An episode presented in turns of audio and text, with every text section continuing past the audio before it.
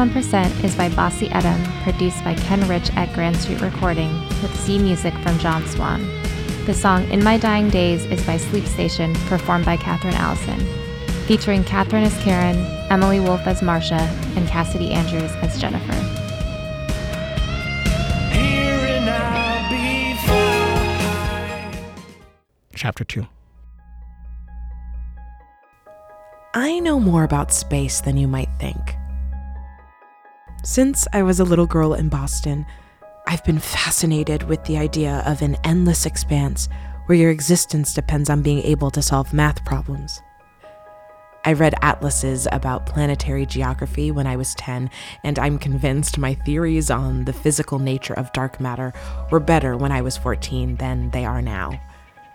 If me and my friends were supposed to be studying at the college library, and I'm not trying to brag, I'm just trying to let you know, they'd be reading TMZ, and I'd be on Centauri Dreams, this weirdo blog about space travel. It's not so much the math itself that fascinated me, though. It's the idea that not only is there a world where anything is possible, but that world is everything except for our world. Here's something you might have guessed about me I have always craved control. When I was a younger woman, I wanted to control other people, and now I must master myself. I don't think I would have developed this addiction if I hadn't curled up with my atlases, reading about the atmospheres of Jovian moons and how we might travel there.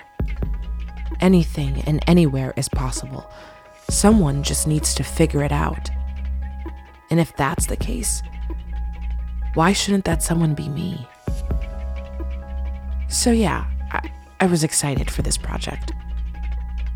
But I should have considered that the only thing I'm qualified to figure out is people. No matter how much science I learn, no matter how many assignments I am given, people are always the problem that require my assistance. I guess they're the one thing that only I can figure out. Marcia and I developed a silence in that time after I told her to shut down Simon's lab. I don't think it was all about us, though. I felt as if we were mourning with him, and the stillness of our basement office didn't help. So I said to her one day after we finished making timelines and spreadsheets out of Milton's binders Come on, let's get drunk or something. She didn't even answer. Marcia just followed me out the door. The closest bar was loud, coated in reflective wood and plastic beer logos. It hosted a rather odd mix of backward caps and tight jeans. We didn't really look too old for the place, and our clothes weren't that far off from the Friday after work crowd. But we stood out all the same, our somber, wary eyes and ramrod straight posture. We stood awkwardly, gin and sodas in hand, until a small table opened up in a quiet corner and we mounted its improbably tall stools. So, how's Simon doing? I asked her for the first time, weeks after we watched Elba die as he cradled her broken soul in his burning palm. Marcia smiled a sincere smile, and I understood then how I caused the distance between us. I knew you cared, Karen. I know you care about him. I could see it. You wanted to protect him from my scorn. You wanted him to know that it was okay to feel for her. I've thought about that night so often. I can't stop thinking about that night. And I think it's because I've watched people die before. People who mean so much right in front of me. And it didn't feel any different that night. It felt exactly the same. What does that mean? Marcia, I thought about apologizing, but I couldn't find the right words. When did you watch people you care about die?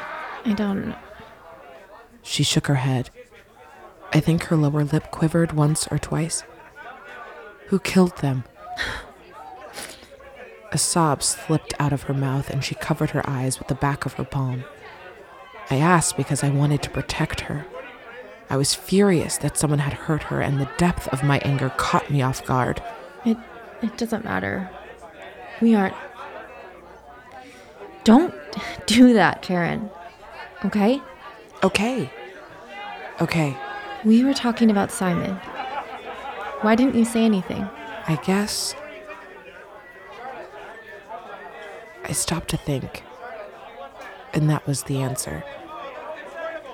I couldn't stop thinking about Elba. I had been having conversations with myself, and there was no room for Marcia. I didn't make any room for her. I left her alone then, and so many times afterward because. Because why? I only care about myself?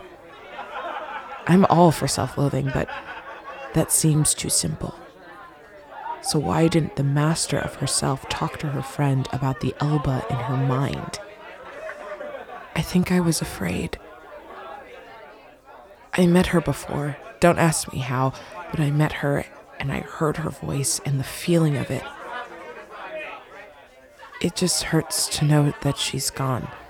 I figured you knew more than I did. That obvious? Marcia smiled. Is that the job? Watching tragedies on behalf of other people? Hmm. Maybe. I pulled my hair out of a ponytail and let it fall over the shoulders of my suit jacket. Then why did I sign up? why do we do this? We're adrenaline junkies. Isn't it obvious? I replied as a group of young women surrounded the table opposite us a few feet away. They forced Marcia to lean in and raise her voice. Yeah, well, we could have been journalists or something instead. Look, Marcia, we're at the cutting edge of just about everything. It's really scary and it's really hard, but it's so exciting. And if we give it enough time, I know this will be rewarding too. For both of us. You're a. One of the girls behind us had shrieked and laughed. Marcia and I gave them a side eye. What did you say? I asked Marcia. You're scared? She screamed it into my ear. I nearly lied, but instead I sat back and thought about it. I was happy not to be bored. But I couldn't tell her that, could I? I didn't think so. Marcia said, smirking a bit sadly into her empty glass. Simon, by the way, seemed okay. A little slower with his smart mouth, but okay.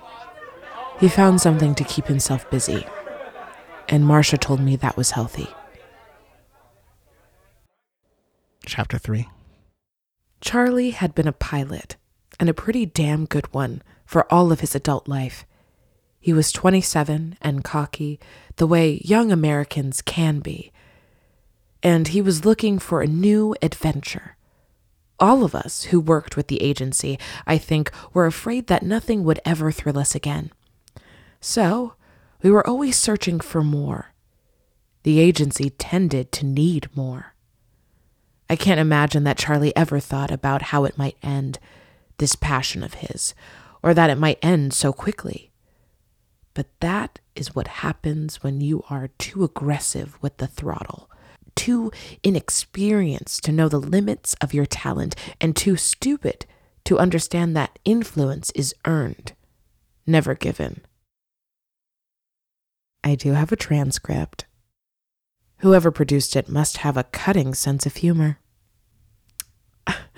I hope you will forgive my digression, but I have read this thing out loud to myself at least half a dozen times, and now I can't help but wish I had taken some time to find the audio. Let's do Karen a favor here. I'm listening. We have the transcript too. How about I'm Charlie and you're Colonel Eddie? Well, Okay, ladies and gentlemen, I'm activating the tertiary thrusters. Please stand by and prepare to turn your neck. Charlie, you're going half speed on this run. Just make sure that all of your you get all of your cues right. We'll be monitoring your progress for now. We can adjust your speed later. You're not going to do the accent. No, I'm not gonna. I thought you said I was good, Eddie. Yee ha ha. Glad to see you're having fun. We'll check back on that in 11 hours. All right, kid, let's see what you've got. Central Station, are your monitors up? Tracking is online for flight gear progression and radius testing. You are clear. Hear that? Activating primary thrust. Oh, God. Yep, she rattles a bit more than your Air Force jet. Okay, looking for 15 degrees west of the solar position, venting the backstop. Oh, Jesus, it's hot. Oh, yeah. Charlie, you need to open the exhaust. Damn it. You have to checklist the vent. Okay, I got it. I got it. Charlie, you're going to roll manual adjustment. Be ready. What? I can't see. The other way, Charlie. The other way. Shit. Left fuel module is disconnected. I've stopped the roll. You need to initiate the external repair procedure now. What?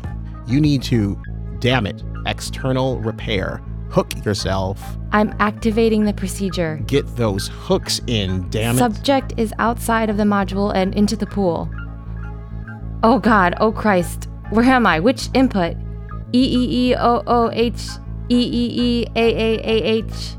You don't have an air supply. Lose the suit. Release the suit and surface now. Oh man, I can't find. I can't find. You idiot. It's the middle of your chest. The middle of your chest. Fucking hell. I'm going down there. Do not go down. I repeat, do not. This is. This is within training parameters. Do I hear fucking laughing in the background, Central Station? Uh, and then there are uh, bookkeeper notes here. Um, Charlie fell about 20 feet wearing half a spacesuit. His body spun 720 degrees, his prone arms flung around like a helicopter and left a spiral of bubbles in their wake. He reached for the repair struts pursuant to his training. However, the struts were seven feet to his left. Charlie continued grasping at empty water in the wrong direction. Eddie, contravening orders from Central Command, canceled the training exercise. The pool underneath the flight simulator emptied approximately 15 seconds later. Hmm. Why did she think that was so funny? This agency demands a lot from us, but they do encourage us to work with some personality. Some teams are professional and staid, others are loose and focused, and some act like carefree pirate bands. Never forget, we are here because they want us to carry out their will independently. Private businesses, not to mention the rest of our government, demand a part of you and ask that you leave the rest behind. The agency demands all of you, and if that means your shitty personality comes along, well, so long as you deliver what they need. That raises a question, I know. I saw myself as a pristine example of raw clay that the agency forms into its instruments. But to Marcia, I was her superior officer. How did she feel about the demands I made of her? Now I have to come clean and confess that I've left something out of my narrative and the trust between me, a person who has risked so much to offer you this history, and you, a person who has agreed to take the time to get to know me rather than skim this volume for the raw facts of my story, has been broken.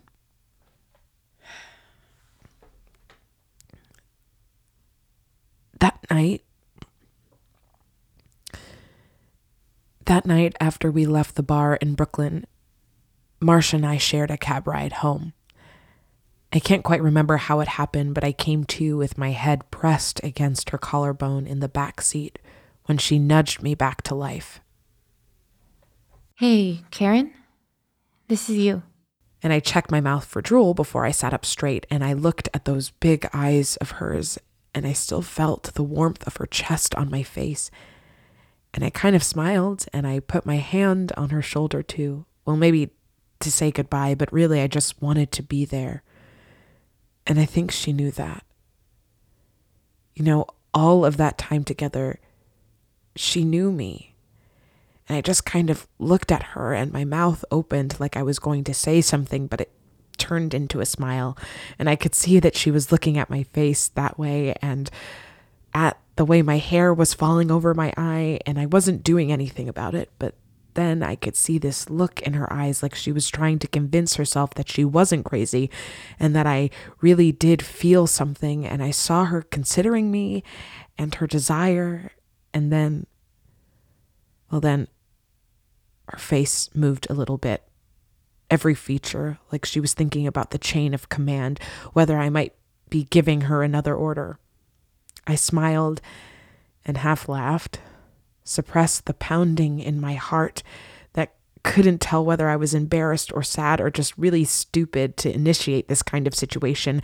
And I released the breath in my chest that was saving her warmth, and I said, Hey, great night. See you in the salt mines, bright and early.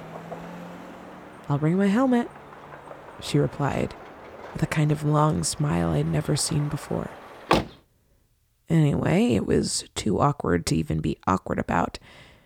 It was beyond awkward. So the next day at the office, everything was back to normal. Well, I have to admit, it was kind of aggressively back to normal, but normal all the same. This is kind of embarrassing, you know? Hmm. It was never back to normal. Not to me.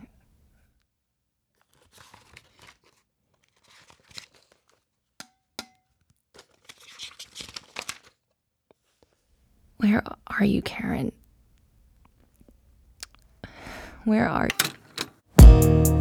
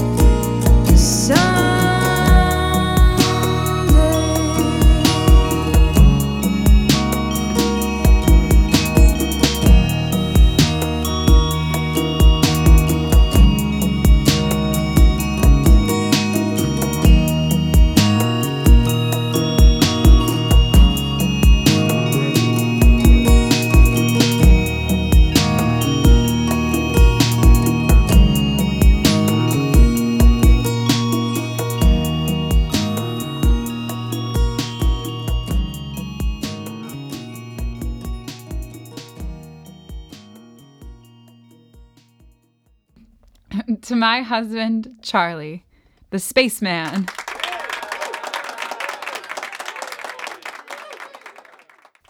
This was the kind of night Charlie dreamed about when he first applied to our space program. His beaming wife offering a toast in a room full of streamers and tiny shuttles and spacesuit shaped party favors, his friends masking their jealousy and awe with booze and jokey insults. A local news crew wanted to film a segment on his alleged repair of a military communications satellite. Despite everything, something was missing. When he'd imagined this moment, the party was just the culmination. Everything that came before was supposed to have given it meaning. What he was missing really was friction. His wife was supposed to plead with him to stay home after a long tour of duty. She should have noticed that the local academy was offering well paid instructor jobs.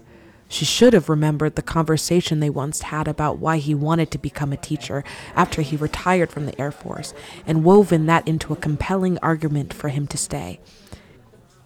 His friends at the local bar, after they congratulated him, should have cringed and asked what his family thought.